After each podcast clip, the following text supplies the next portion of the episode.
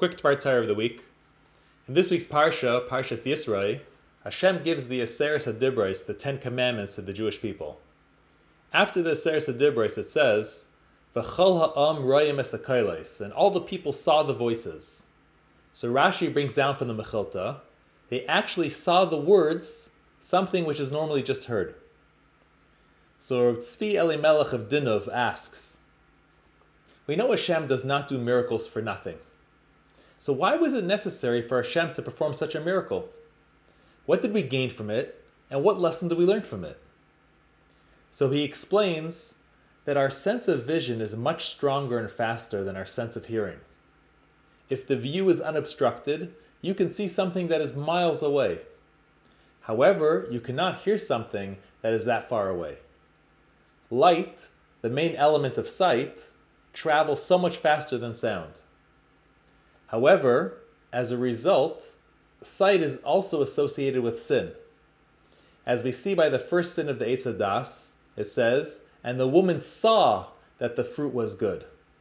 And then when they both ate of the forbidden fruit, it says that their eyes were opened by the sin. However, their ability to hear spirituality was not tainted, as it says that they both heard the voice of God traveling in the garden.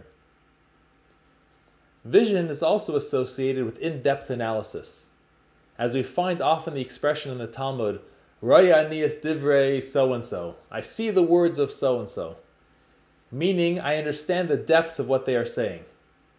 Hearing, however, is associated with faith, with emunah.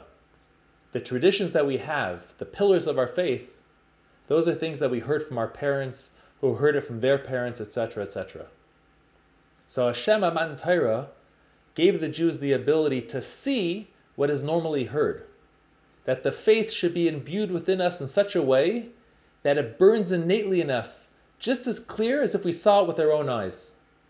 And that strong faith is a unique gift of the Jewish people that was given to us at Matan Torah.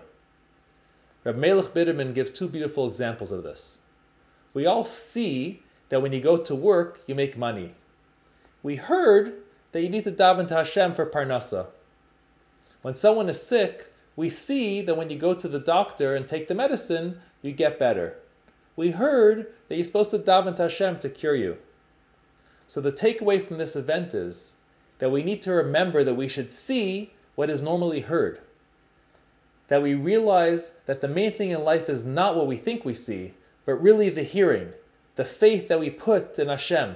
That is the real seeing and understanding. And if we do that, then we will surely merit to the time of V'ro Kol Basar Yachdav, the time then everyone will see in unison the words of God with the coming of Mashiach speedily. Amen. Have a good Shabbos.